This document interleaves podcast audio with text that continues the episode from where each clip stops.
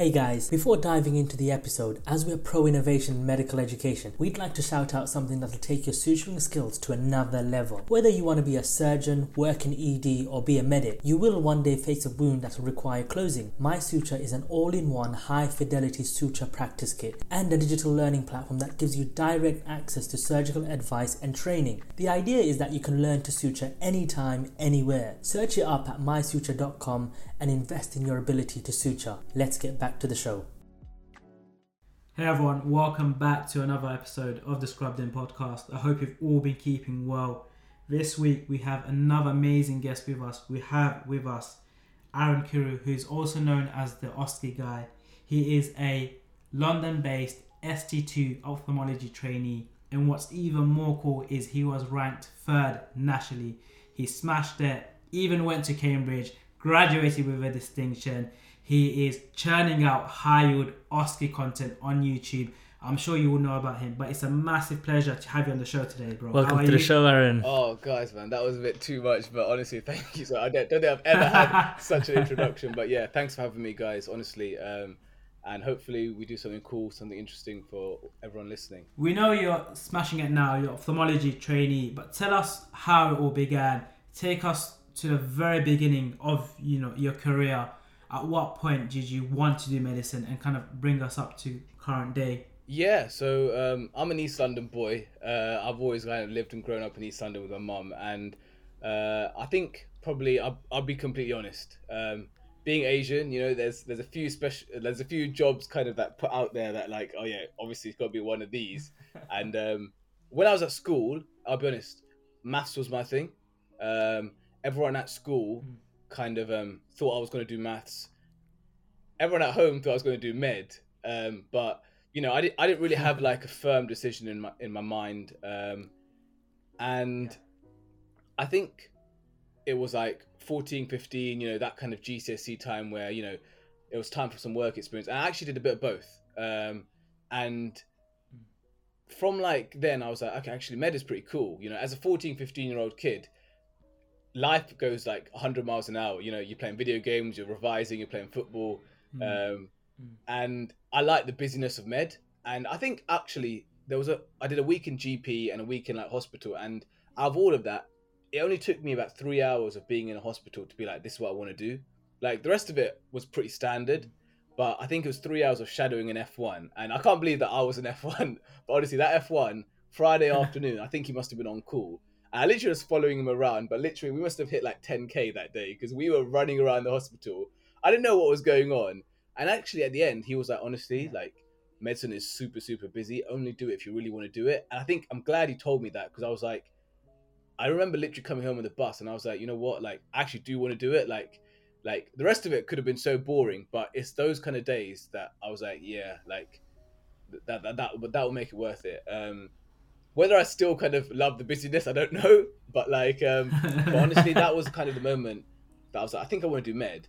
And I'll be honest, what kind of changed for me? Because I think a lot of kids go through this where they're good at those kind of subjects, like the mathsy, sciencey things, or the kind of artsy subjects. So if you're in the kind of group that I was, I kind of realized like maths was getting more like when you're like 12, 13, 14, maths is kind of like if you learn how to do it and you do the questions, it generally makes sense and that's what you kind of enjoy about it it seems yeah. straightforward but come 16 17 18 it's suddenly like oh i need to learn all these like like theorems and like it gets very theoretical and then mm-hmm. people were starting to tell me like you know maths at uni is way way different to maths at school like it's literally like completely different mm-hmm. and then i was like i'm already starting to feel like this is getting a bit really not my kind of thing um, mm. and that was where i thought you know what actually i think i want to do med um, and then mm yeah, I guess applied to med school. Um, I'll be honest, I always wanted to go to London med school. Um, I like love being mm. in London, and as soon as I thought I want to do med, I was like, one of the London med schools, Imperial Kings, UCL. Um, you guys are Kings boys, right? Yeah, yeah Kings. Yeah. So I applied to Kings. Yeah, um, I wanted to go to a London yeah. med school, and this is gonna shock a lot of people, but this is honestly the truth. I didn't even. I think you apply in year thirteen, yeah uh, year 12 yeah, yeah. starting to think about uni choices. I didn't even know that cambridge did med. No joke. No joke. I didn't even know it. Um, and literally, my teachers were like, "Oh, you're applying to Cambridge," and I was like, "Oh no, I'm applying for medicine," and they were like, "Oh my god, like you need to do your research," and because I genuinely was so Yeah. fixated, like everyone kind of when when you're growing up or whatever age you're at, even now, there's like people at work that I kind of look Mm. up to as I want to be like them in five years time or three years time or ten years time, whatever. And when I was kind of that age, the people that I wanted to be at, be like, were were the ones doing medicine at uh, Imperial Kings, and they seemed to be loving life, and uh, that's what I wanted to do. Yeah. Um, I didn't know anyone at Cambridge Mm, doing like med and loving life. I literally didn't know anyone, so I was just like, nah, I don't want to do that. In the end, I applied to Cambridge, and I was very lucky to get the offer. Um, and even then, I was very much deciding, you know what, where do I want to go? And even my mum, who was like, I know you've always wanted to go to London uni. Um, it's really up to you. And Mm. in the end, I went to Cambridge. It was an up and down experience. I'll be completely honest. Uh, happy to talk about it. Um, some bits were great. Some bits were like, oh my god. But I mean, that's med school. Um, and Yeah. Mm. yeah, Tell us how how it was at Cambridge. Yeah. Um, a lot of people aspire to go to Cambridge as a university, let alone med school at Cambridge. Tell us the good parts. Tell us the bad parts, such that if someone were to listen to this, they'll have a good insight. Yeah, I think that's really important because I'll be honest, I didn't know those. I didn't know the answer to that question. Um, I worked out along the way. Um, I think it's important to start with what was not so good. Um, so what's not so good is Mm. there's a very, very, very heavy preclinical and clinical split. I mean, honestly, I know a lot of med schools have that split, but the first two years, actually, the first three years, which is a long time, I saw two patients. I saw two patients in three years at Oh med school. wow! Yeah. Uh, one was in a GP, one was in a hospital, and that was it.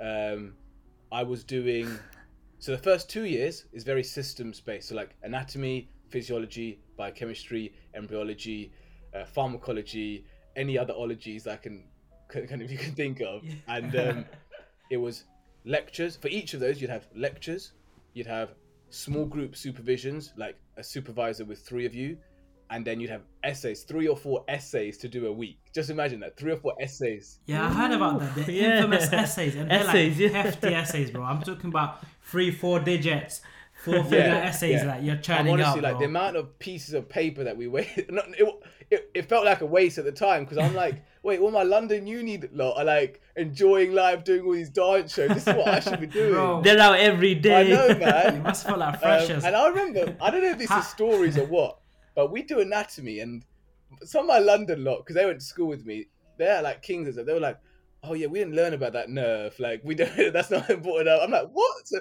are they making stuff up?" But honestly, like the first two years was proper killer. Like I went into it as well, and Mm. this is I don't know if this was a Cambridge thing. I don't think it was, but I think it's really important for a med student or income med student to hear this. I was pretty high up in school, and I think whoever, whoever gets into medicine will be. It's it's you, it's a competitive course. Mm. I pretty much felt like I went to rock bottom when I went to med school. Like I don't know if it was only a Cambridge thing, but you're suddenly Mm. surrounded by people who are extremely bright, extremely hardworking, and you can't get away with like what you got away with at school. Like I'm talking about how you study. Completely, I realized my study technique was just so bad at school, but I got away with it. Um, I couldn't do that Yeah, at yeah. school and still be up there. Um, and it's just a completely different way of studying. It's like content heavy. Like it's it's so heavy. yeah. And then you suddenly got these essays. I'm Yeah. like, What- wait, what? I haven't done an essay for like four years. Like literally, like describe the physiology of the hand and how it works in rheumatoid arthritis for first for a 19 year old. like, but yeah, um, it was the first two years was really really tough, um, and my mates really we all kind of got together, and that's the one kind of thing. The first thing I want to say, like, please revise with your mates, whatever stage you're at. It will make your life less stressful, happier. Exams will go better. Um, and also, the other thing I want to say on that point is, other people actually, I, I think for me especially, but I think a lot of people, other people know your strengths and weaknesses almost better than you do. And I'll come on to this later with the YouTube Mm. stuff. But people who I was studying with at Cambridge, I was living with them obviously, they were like, yeah, you're really good at this, but you are so bad at this. So we can help you out. And I literally was like, yeah, I'm not, I'm not great at that. I'm not that bad. But they were fully right. They were fully, fully right. So yeah, first two years really tough. Third year we did our like compulsory BSc, which was like okay, back to reality. Like two lectures a day, three lectures a week sometimes. Really, really nice. And then fourth, fifth, and sixth year, amazing. Like that's what I loved about Cambridge. Like on in fourth year, remember I'd seen two patients across three years. They literally said to us, "Look, we know we've given you a natural sciences course all this time. Um, we know that, and we admit that. And it was fine. It was it was nice because like you do your preclinical based in the hospital. Your your, your clinical, sorry, your preclinicals based in the colleges. So in the clinical school, they were like, mm. "We know we're not really associated with any of that. We don't like that. So now you're here. We're going to teach you how to be a good doctor." And they hmm. were literally like in fourth year, look, go and live on the wards. And they say gave us so much flexibility. They were like, you have a few timetabled sessions of lectures on hypertension or lectures on, but you don't need to come. When has a med school ever done that? They were literally like, if you find something on the ward or the clinic or theatre that you know you haven't been experienced to and you are really learning from it, stay there. And a lot of us took that opportunity. Oh wow, yeah. that's really Yeah. good. Uh, that's a great. A lot of us took the opportunity in the wrong way, as you can imagine.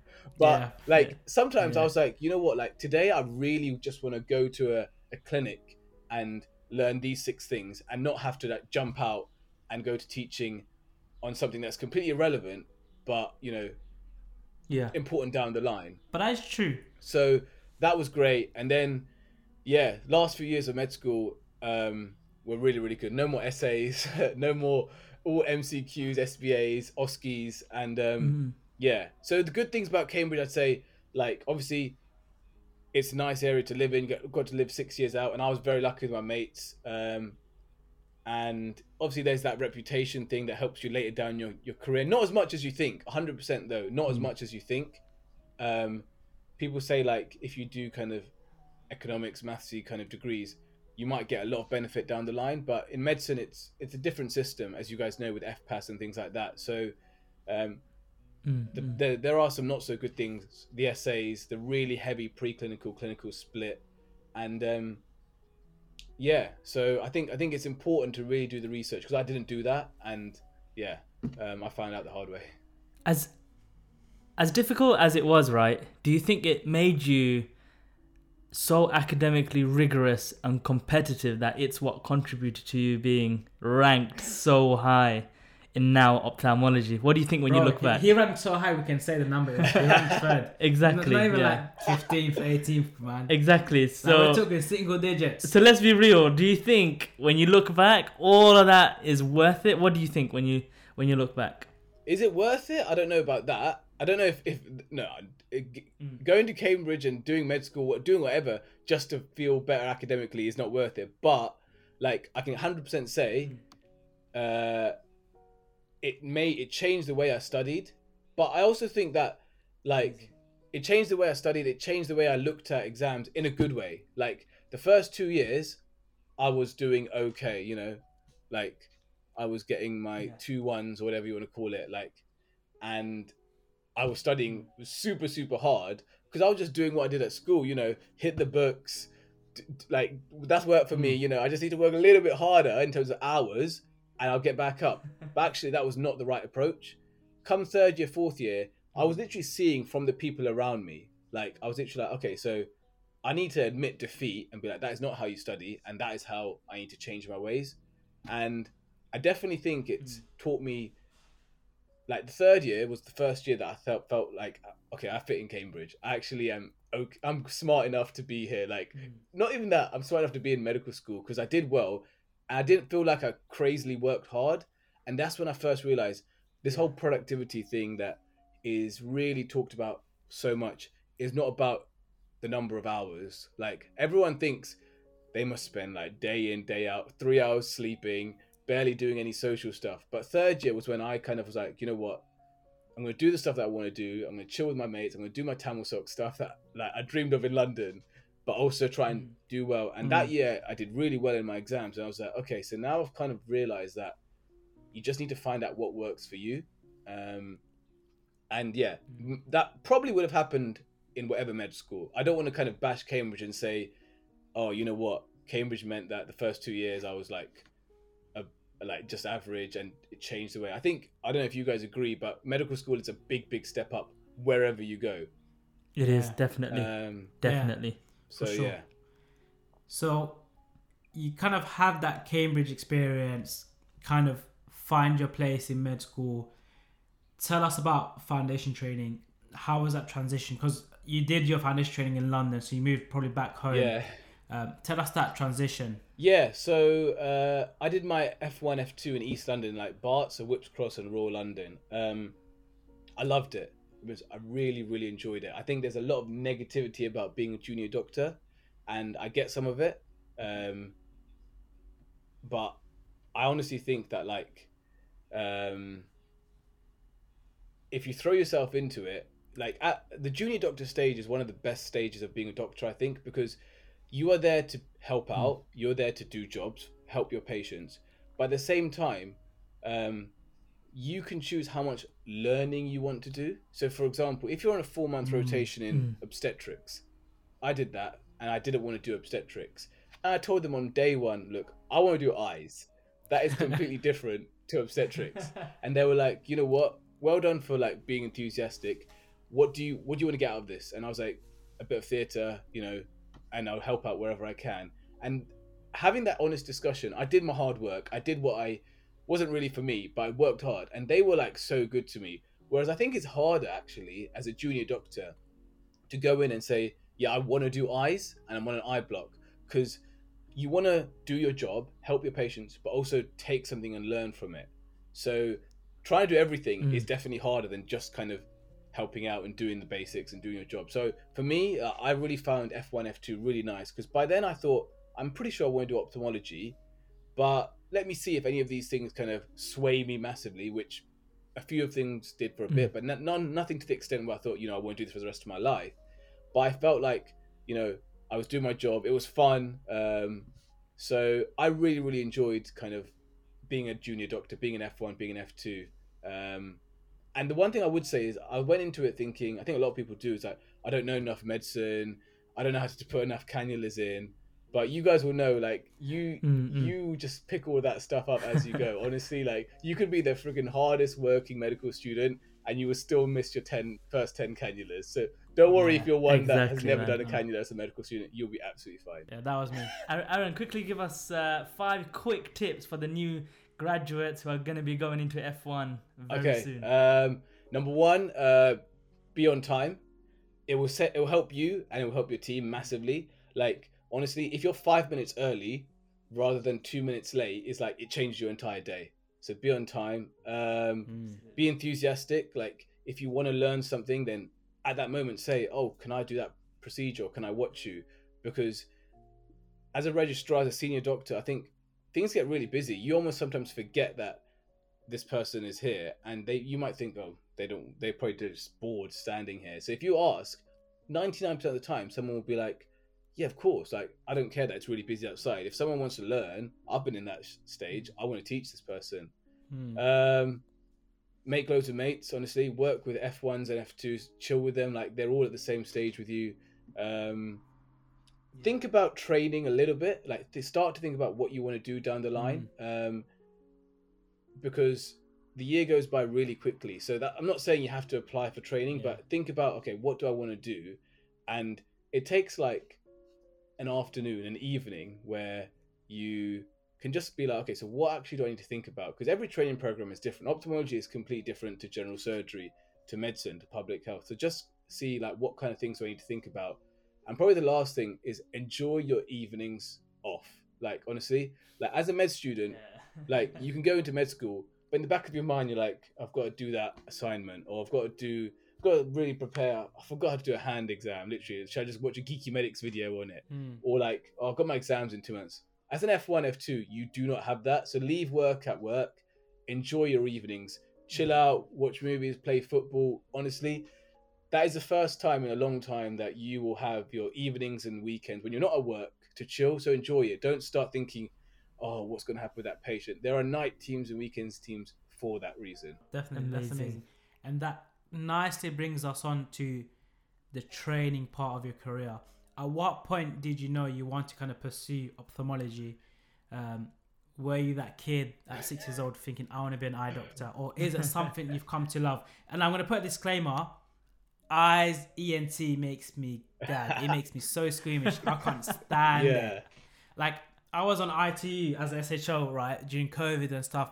And like they're making you do like bronchoscopies and stuff, and I'm like vomiting behind my mask, saying I can't do this, and you're forcing me to do it. Yeah. This is The worst SHO you and, could get. and you know you get those regs that are mad enthusiastic like nah Abdul you have to do it you're gonna learn you know don't people, people don't get the opportunity but like tell us about that um, your love for ophthalmology because you are super passionate about it and it, Yeah. it genuinely comes across and that's what I love about you so much Yeah, um, I think I love the job that I do now, but it was a very, very weird way and how I ended it up ended up there. Like I said, I didn't enjoy the first couple of years of med school because I felt like I'm not doing medicine.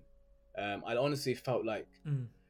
why was I here? What was this course about? And I wasn't alone. A lot of my mates were thinking the same thing. We could see that clinical medicine was there, but I was like, well, what happens if, like, you know, it's typical Cambridge, gonna like st- stick in a few essays or whatever, you know? You never know, right? Um, and fourth year came around, and like I said, you could go on the wards, and I was like, this is fun, but I didn't enjoy anything. I'll be honest. I was like, don't like the ward rounds in general medicine. Really didn't like that. Mm. Uh, didn't really like the general surgery vibe. It just seemed very busy and just very hectic and like all over the place. Um, obviously, every experience is to that hospital, to my experience. So you might see general surgery in another place, and I did, and I was like, oh, this is quite chill. But I didn't enjoy that. Did a bit of GP, and was like, yeah, it's okay. But I was really trying to force myself, and like I could, you you always know inside like. Like, are you going along with it because it's the right thing, or are you going along with it because you can't find anything better? So basically, I spent the first two years Yeah. crossing specialties off. And I think that's not actually a bad idea because if I just been like, yeah, general medicine, first thing I see, then like you keep changing because you're like, oh, this is pretty good as well. So I was just crossing things off, like, yeah, not this, defo not this, uh, no. And the way I ended up in ophthalmology is a massive fluke and a massive, massive fluke. I wear glasses, contact lenses, and I was getting my. I'm a bad patient. I'll be honest. I'm a very bad patient, and I remember my optician was in Cambridge, and I was like, "Hey, yo, like I've got exams next week. I need my lenses for OSCEs. You know, you want to look like you know, you want to look good. You feel good." And they were like, "Oh, you haven't been for an eye test for about two and a half years. You got to come in." I was like, "No, can I just have my lenses? Like, literally, I've got to revise." And they were like, "No, no, we cannot give you lenses. We will not give you lenses. It's been so long." And they were like, "It says you're a freaking medical student. Like, like, come on, like, you need to know this stuff." And I was like, okay, okay, fine, I'll come in. I went in and they were like, yeah, vision's okay. And I was like, oh, thank you, thank you. They were like, oh, we've got a few extra things, you know, they're probably like upgraded since the last time I went. Um, just do these tests. And I was like, yeah, okay, whatever. And they did my pressure, my eye pressure, and they were like, they kept doing it, and I was like, okay, what's going on? They were like, it's a bit high. Um, and then after all that, they were like, so we can't give you your lenses. And I was like, oh my days, are you serious? Like, like after all this, like they were like, yeah, we're actually quite worried that this could be kind of some sort of glaucoma. Like, do you have headaches? Do you have red eyes? Do you have pain? Do you see lots of things fine? I was like, Mm. no. They were like, okay, so um, can you come back in about a week? I was like, a week? I need some lenses. And they were like, okay, I'll give you a letter. Why don't you um go to the hospital? And then I was like, okay, fine. So then I was like, okay, I need to find the eye department. Went into Addenbrooke's. Literally, must have been a good day or not. The waiting room has like three people in. This is pre-COVID. The consultants are chilling. Like there's like one person on the scan who's on her phone. Like, and I'm just like, hi, is this the um ophthalmology department? They're like, yeah, yeah, we're just in the middle of clinic. Is it? I'm like, middle of clinic? What? What is going on here? Anyway, then this lady, I was like, look, I've got this letter. Would you be able to check what's going on? And she was like, okay, don't worry, I'll check you. Check my pressure. So that basically you've got thick corneas, which I see all the time now because I'm doing ophthalmology, which can kind of artificially give you a higher pressure reading. So you'll be fine. I've given you this letter. You can go get your lenses. Because like the only thing is, um, just for kind of a complete examination, you should do like a retinal scan. So do you want to come and see me in like my private place? Um, uh, you don't have to pay for anything, just you know, so you know can get this sorted before your exams. Um, our scanner's not working today, and Mm. I was like, yeah, okay, where is it? And she said it's like at the local booper. And I went to get my lenses. So they were like, okay, cool, here's your lenses. Went there, and she dilated my eyes, um, so I couldn't drive for like four hours. I was like, oh my days, literally. She's like, why don't you just sit here? That was like two, that, that two hours there. Obviously, it was in a private setting, so it was a bit artificial. But every patient was like, I can see literally like one lady was like crying. She was like literally like I couldn't see my granddaughters. Now I can see them, and I was like, Oh wow. wow, Yeah. like okay, like clearly like this is pretty cool. Um, but I was like, I was kind of hesitant. I was like, this is like, obviously the patients were also very happy because they were getting like tea, coffee, biscuits, everything, the whole private service. They're getting the top Um, tier yeah. private, private service. Then I was like, I was like, okay. I went home. I was like, let me just look into this, and I looked online, and I was like, this is it looks all right, you know, like this actually looks all right, and that was a start of like the first time in whole of med school that I was like, this is a specialty that I can see myself doing and enjoying. Everything else, I never, Yeah. ever, ever, ever had that. Even came close to that feeling. Like GP was one where I was like, Mm. yeah, it'll be okay. You know, like I can, like it'll be okay. Like it'll be a bit like you know, not really my thing, but I could do it. I got, I got to pick something. That's the best thing at the moment. But ophthalmology was the first thing.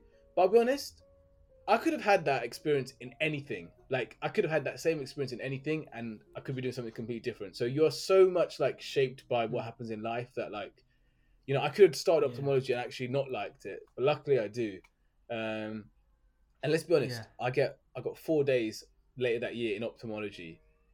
I would not have like Hmm. you know I would have not have got that kind of vibe maybe if I did it in a different place. So you got to be and then yeah you got to be very lucky in what kind of falls your way. Um, but that's how I end up in ophthalmology, No, and that's why I really want to kind of hopefully promote the specialty out there because um Yeah. like I wouldn't be doing this otherwise. I'd be I don't know what I'd be doing. I'd be F three, F four, like still thinking about what I want to do. Um, literally no idea, and that's fine. Mm. But I wouldn't have ever stumbled upon stumbled upon ophthalmology again.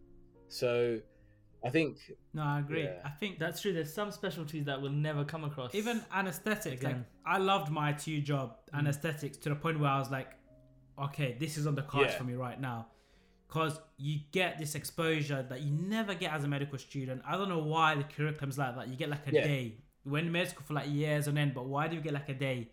Um, and it's nice to and it's refreshing to hear like you kind of found your place, you found your tribe to say in ophthalmology. But I do agree, like you, there needs to be some way where people get a bit more insight into this niche specialties rather than cardiology Yeah, and but- gen surge and this and that, man. There's Like, so ma- I think a lot of the workforce will be happy. yeah, there's so many specialties. Ophthalmology is one of like 25 specialties. Like I've never Yeah. been exposed to like so many things, and I've done all of med school. I've done all of F1, F2, and I don't know how that can change. Yeah. And that's why part of the reason why I do the YouTube stuff because I want to just show like first of all, I have no publications. People think ophthalmology is so competitive. Yeah, there you go. Like Say yeah, that again. I got zero. Say that again, man. I got no publications, and I'm an ophthalmology trainee in London. Like there you go. Like you don't. People get put off by because when I then started telling people, yeah, I think I want to do ophthalmology, they were like, whoa, like you're gonna get a PhD or something soon. Like yeah, good luck, man. Like yeah, yeah. Honestly, because there's this. Everything is competitive. Every single thing is competitive. Um, of course. it's it's Mm. like whatever you do you, people say oh like gp gp's competitive as well. If you want to get a good job if you want to get the right job like yeah the numbers might not be as much but like uh, trust me gp's competitive. Like every single thing is competitive. So No, if you of want to do it you can't look at the numbers um, and you can't be put off by people saying it's competitive when they haven't looked into the actual details. So yeah ophthalmology for me Mm. I'm biased, obviously, but yeah, one of the best things. There are some things that I think I do miss, and one of the things is it's so small um, as a specialty. You miss a bit of a little bit of the team vibe. Like as a junior doctor, one of the things I loved was I felt like a big part of a team. So like we're kind of like when the Mhm, hospital's quiet, we can all chill together, go get Costa. When it's busy, Yeah. we all step it up, we all work together, and we clear the A and E or we clear our ward round, and then we chill. Ophthalmology is kind of a bit more like, okay, the clinic's busy, let's see our patients, but we're not kind of as much of a team, and I do miss that. But Yeah. there's a lot of other good points I could go on for hours. But yeah, um, yeah. Definitely. So tell us now we know how you stumbled upon ophthalmology and know that it's an amazing career.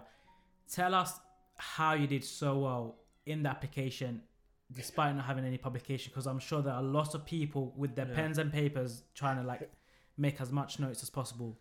Um, so do spill the beans, bro. Yeah. Um organization is the number one thing. I'm not an organized guy. All my mates, all my colleagues, all my consultants know that I'm definitely not the most organized guy. But for that, I looked at it after kind of like I had that experience where she was checking my eyes. I looked at it and I was like, okay, so there are a lot of things on here. There are some things that I can do while I'm in med school, and there are some things I can't. And I only had about eight months of med school left. And I was like, okay, so what can I only do in medical school? I literally was like, okay, there's a Duke Elder exam, which med students may or may not have heard of. It's like, this is how you know ophthalmology is a bit creepy. Like, they have an exam for people wanting to do ophthalmology in medical school. Like, oh my days. Have you heard of it? That's cool. I've heard of Yeah. it. Yeah, I've heard of it. a it, lot yeah. of people do that at Kings. As in, like a lot of people know. I don't know if it's one of those things, but a lot of people know they want to do ophthalmology early on. As in, like once they find it, Yeah. they like kind of gear up for it. So I don't know if it's one of those specialties where like people perk up. Yeah, exactly. So for me, I was like, well, there's a lot of things on here. Okay, I can't get everything done now, but what do i really want to focus on in the next eight months? And that was one of the things.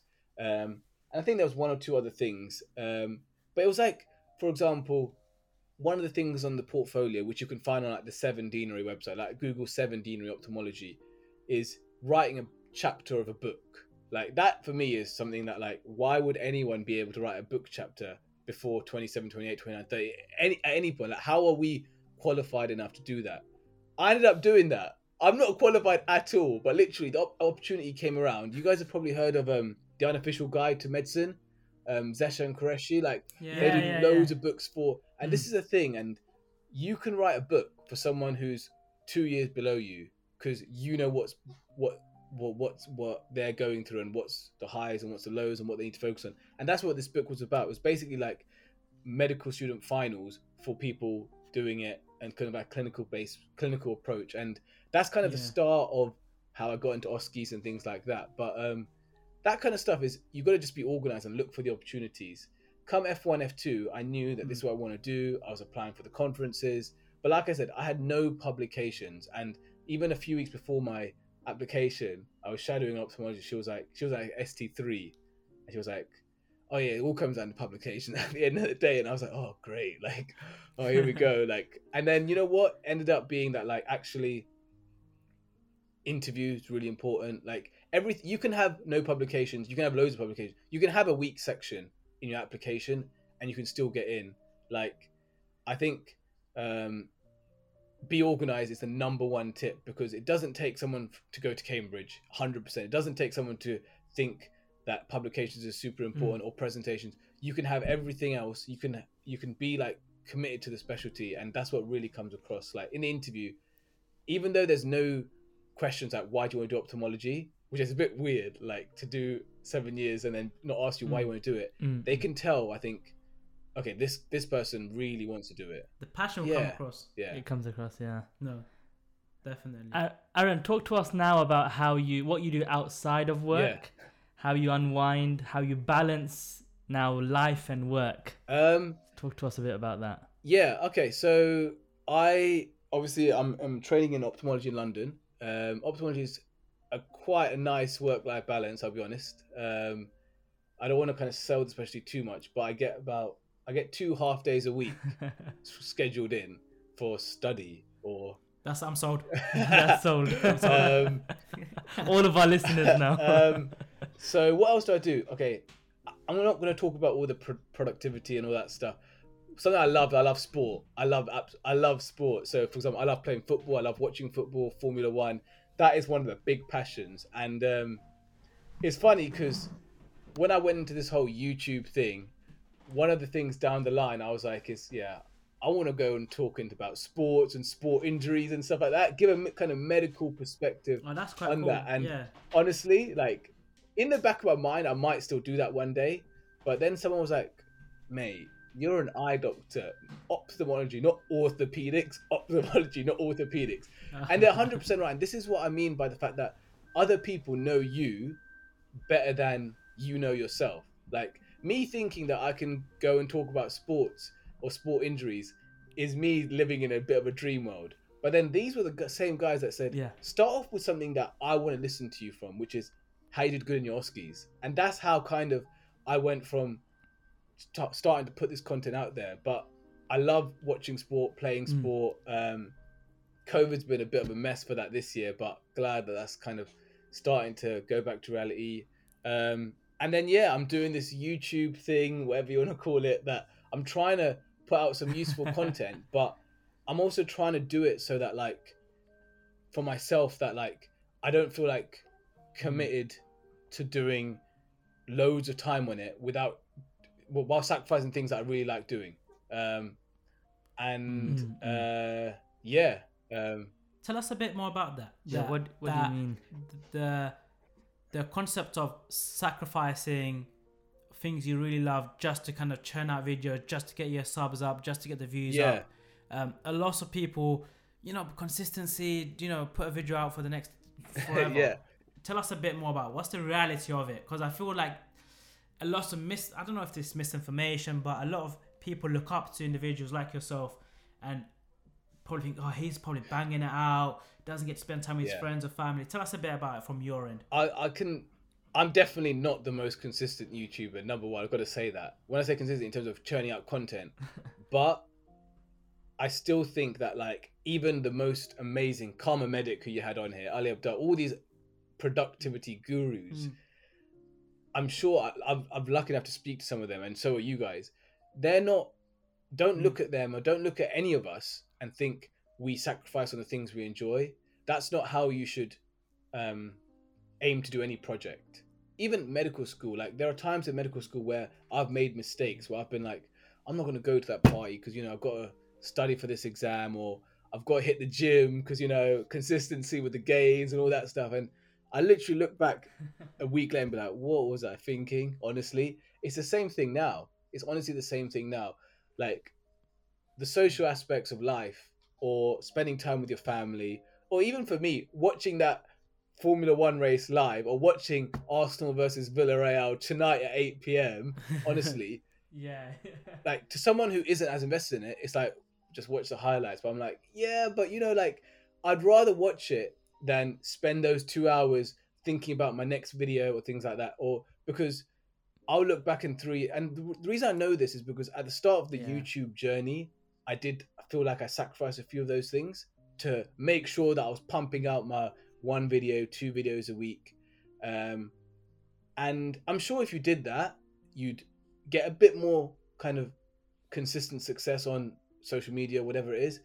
But then, you know, you'd almost lose your love for those things. That's what I'm generally worried about. I'm like, if I stop Yeah. doing it, it's like a routine. Like, it's like if you stop watching something or stop doing that or stop playing football, stop going to the gym, it's hard to get back into it in the same way. So it's all about Yeah. finding a balance, which is like, I want to do my, my day job. For me, my day job will always be my number one. Like, I'm never going to leave ophthalmology yeah.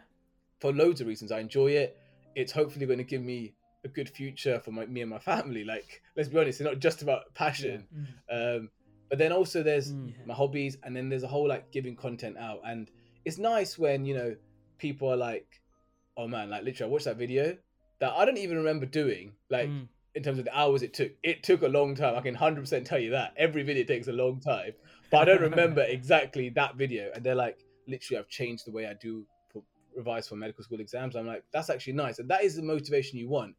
But I could get that, or anyone could get that, like eighty percent of the time versus hundred percent of the time. But that twenty percent is that balance of like, I still want to do these things. So it's all about find that balance. Don't ever start a project and think I'm going to give something 100% to this because that's unsustainable. And then you'll just burn out and then you won't even be able to continue it. And I- I've made that mistake, which is why No, hopefully some people won't make that mistake. no, I agree. Amazing advice. And I think it's important to not see and kind of take it for what it is when you see all these people churning out content, putting out videos all the time. Um, there are there is more to life, and the last thing is you want to kind of attain success at the detriment of relationships, personal Yeah. goals, your own endeavors, um, for sure. Tell us a bit about what an average week looks like for an ophthalmology trainee. Um, what can people that are potentially going to apply for? What can expect? Um, yeah, great question because it's it's not talked about enough. Um, it's very different to any other kind of doctor that I've seen. Anyway, in my brief experience of F1, F2, so pretty much there's no ward round ever. That there is no Mm. ward round. Full stop. Um, the majority of the patients that you see are in outpatients or clinics. So basically, they come in, they see a doctor, the nurse, they have their test, and then they go home. Um, so, okay, let's take my timetable right now. Monday morning. Oh god, I'm gonna Yeah. I'm gonna make you guys. Monday morning, I'm off. Monday Monday morning, I'm off after. He's off. Monday morning, I'm off. Okay. he, he doesn't even start. The week doesn't Smashed even it. start. okay. Smashed Monday it. morning I'm off after the weekend. Anyway, um, so weekend's off. Monday morning I'm off. Monday afternoon I have a theatre session. So that's me and a consultant doing cataract operations. Um, the first week I started ophthalmology training, I put something in the eye. I was like, "Whoa, guys, are you freaking serious? Like, I've never done this." They're like, "This is how you train. This is how we teach you. Like, it's safe. Like, Mm. they wouldn't put, make you put something in the eye if there's a chance you're going to blind someone. Do you understand? It feels like that. I'm like, Yeah, yeah, whoa, absolutely. like I've like literally like don't even know what I'm holding. But it's a whole about getting used to manual dexterity, things like that. Because remember, all our surgery is not typical surgery; it's microscopic surgery. So we are looking down a microscope, and then we're putting the things in. It's kind of like video games, honestly. It's actually video gaming. Yeah, tell Mm, how, how is that like operating on the eyes? Because I remember his. I don't know if you can compare, but in histopathology in med school, you're looking at the, you know the microscopes and it hurts your eyes.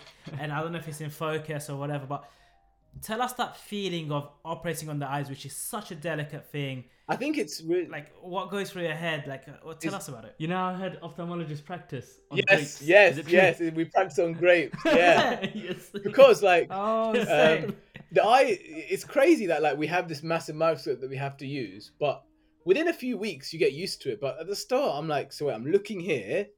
My hands are holding the forceps and the blades and then my feet are controlling the zoom of the microscope the focus like it's a bit weird it's, it's honestly like a game. Like honestly think of like playing like a future game because that's the way we practice. So we have like Mm. simulator machines where we literally play games looking down a microscope we have to move the boxes from a to b without uh like shaking too much and they get scored and you can only like move on to the eye that step when you finish like you when you got 10 in a row of like more than 90 out of 100 so there's actually like quite a safe pathway but Mm. yeah it's it involves everything. Um involves kind of like using your eyes uh, involves kind of using your hands both hands involving both feet like literally the, my right hand foot pedal is controlling the machine that breaks the cataract up my left foot is controlling the zoom and like the xy so i'm moving the microscope it, it sounds really complicated when i say it but actually when you're there it's not as complicated as it Mm. sounds but yeah sorry so monday morning i'm off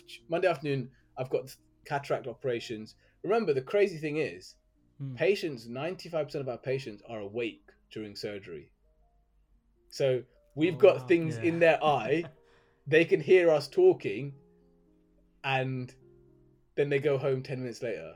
Like and we've literally had like like like normally patients knocked out you know surgery banters going on we've got music playing out loud. We can be a bit slow we can be a bit quick. It's kind of difficult because you've got a consultant who has to train me and say okay so yep be a bit you know. Imagine hearing all that stuff like stuff like yeah. Okay, so just break it up a bit more, or like just anything. I'd be like, what, what, like testing my eye or something. Like, What's so we always say at the start, you'll hear lots of talking, but everything will be completely safe. You'll hear things like mushroom, which is one of our instruments. You'll hear something like chopper. Chopper is our instrument.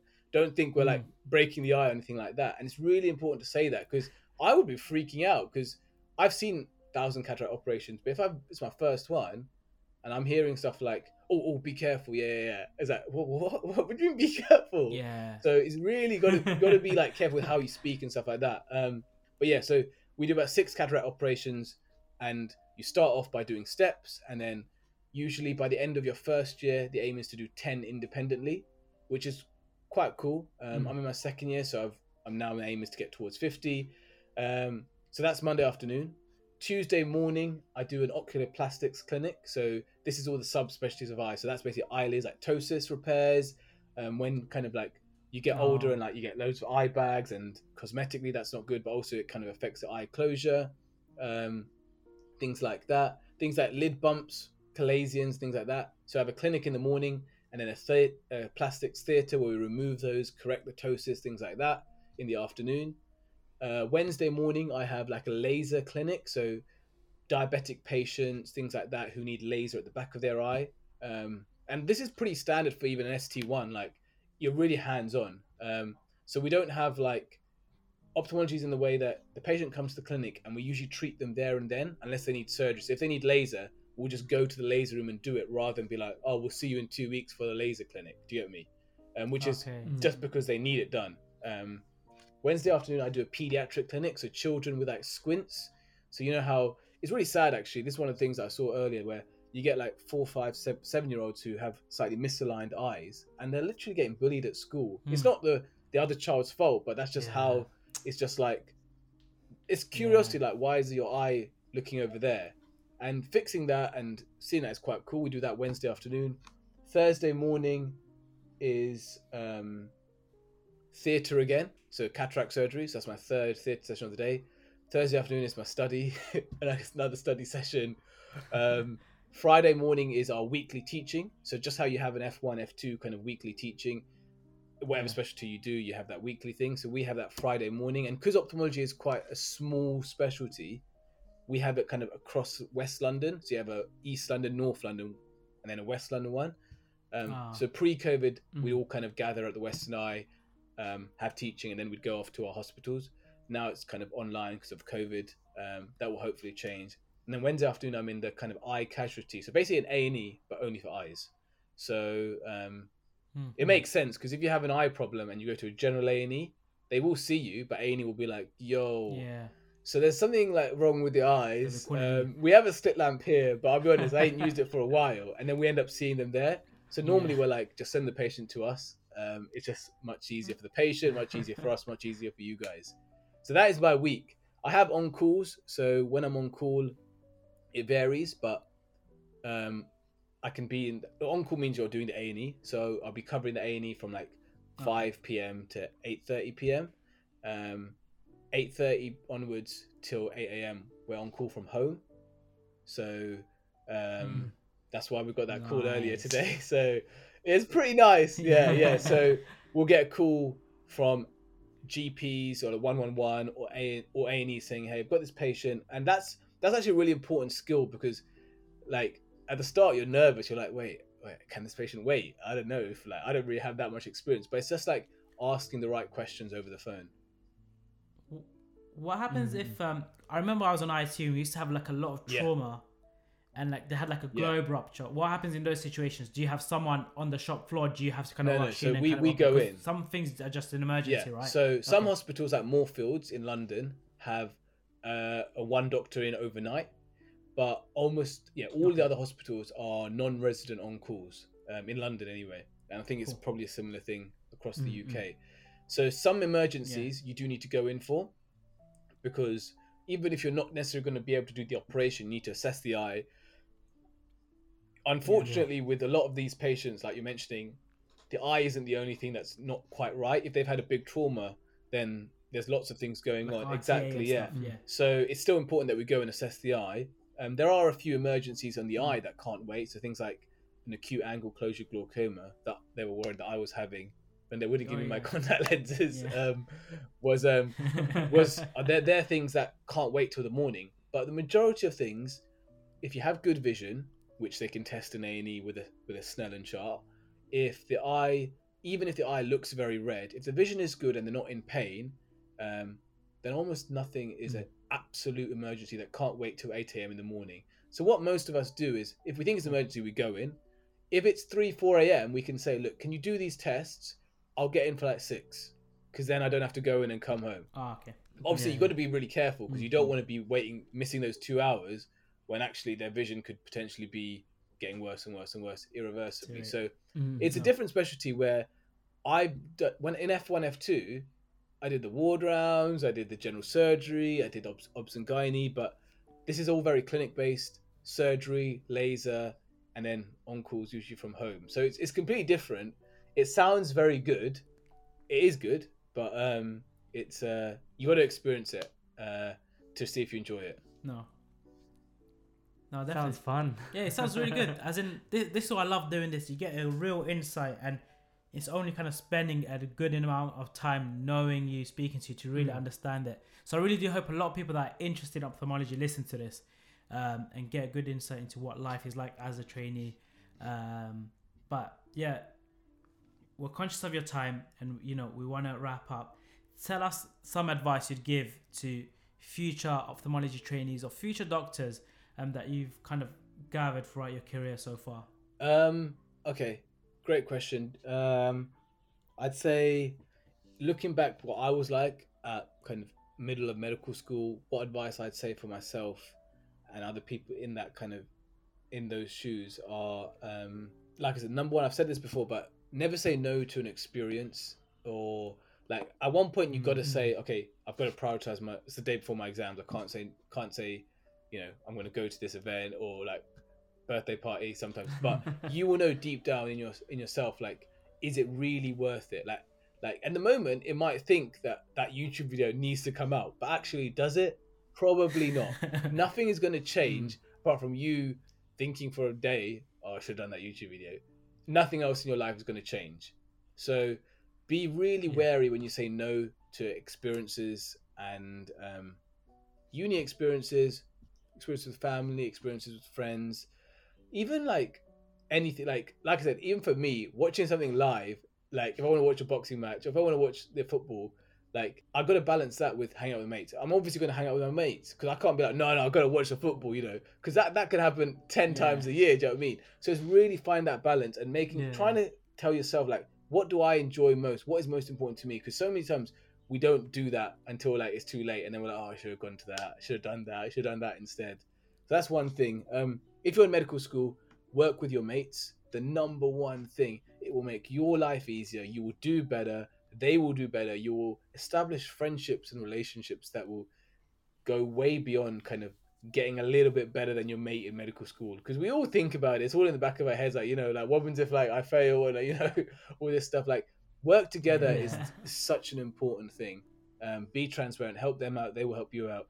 And the third thing is by doing that, ask others what like ask others have that relationship where like what are my strengths and what are my weaknesses and keep asking them that for example like the, pe- people know you the people close to you know you better than you know yourself um, and they also know what you're good at so Mhm. like i said i never realized i was okay-ish at OSCEs until they told me like you know Mm. you, really helped us all in medical school. You should put this out there. And if there wasn't for them telling me that i would have been chatting about UKCAT and all that stuff that like i'm sure there's enough Yeah, people yeah. talking about that. Do you know what i mean? There's enough people talk, telling people yeah. how to get into medical school giving probably much better advice because they're more younger than me they're more relevant they've done it more recently. Whereas my mates were saying like talk about OSCEs no one does that. Literally no one does uh, teaches medical students how to study because everyone thinks medical students know how to do it. Did we know how to do it? No. So most medical students don't. It's a trial and error process. So if you can give something that isn't Mm. really out there, then that's what maybe made me think, okay, maybe this YouTube thing is actually this is this is my kind of scene um, talking about this. yeah. So yeah, those are the three things that I'd say um, I wish I knew a few years earlier, and hopefully useful to anyone listening. Definitely. Amazing. We really loved speaking No. to you. Um, I know we've done, you know, the podcast together in the past, but it's really nice to kind of meet you, get to know you, find out an insight into your life and career. I want to wish you the best in your career, Thank you, man. Um, we know you love it, and I can't Good wait to with see you become a big boy consultant with a clinic in Harley Street. Yeah. And I'm gonna come check you with my You better have glaucoma. tea and biscuit Yeah, I ready do. us. I do. I do your laser yeah. on the house. All right. If you guys ever need laser, Yeah, yeah. it- yeah. I want Yeah, yeah, Yeah, I don't want to wear glasses anymore. Yeah, we need. Yeah, we need that. Yeah. We need that. But um, now, man, it's been super fun. I want to thank you and a massive thank you to our listeners as well. Um, but yeah, we'll catch you all next week. And if you want to get hold of Aaron, we'll put links below for all the YouTube, his Instagram, Twitter. Um, and you're more than happy for them to reach out Yeah, to you if anyone any wants to reach out, wanna get a especially for advice on insight, right? or anything that I might be able to help OSCEs, then yeah, just drop me a message. Um, Yeah. and Yeah. hopefully I can help you guys out. But thank you for having me, guys. It's been a pleasure. It's been a lot of jokes, and um, yeah, really, really blessed to be yeah. here.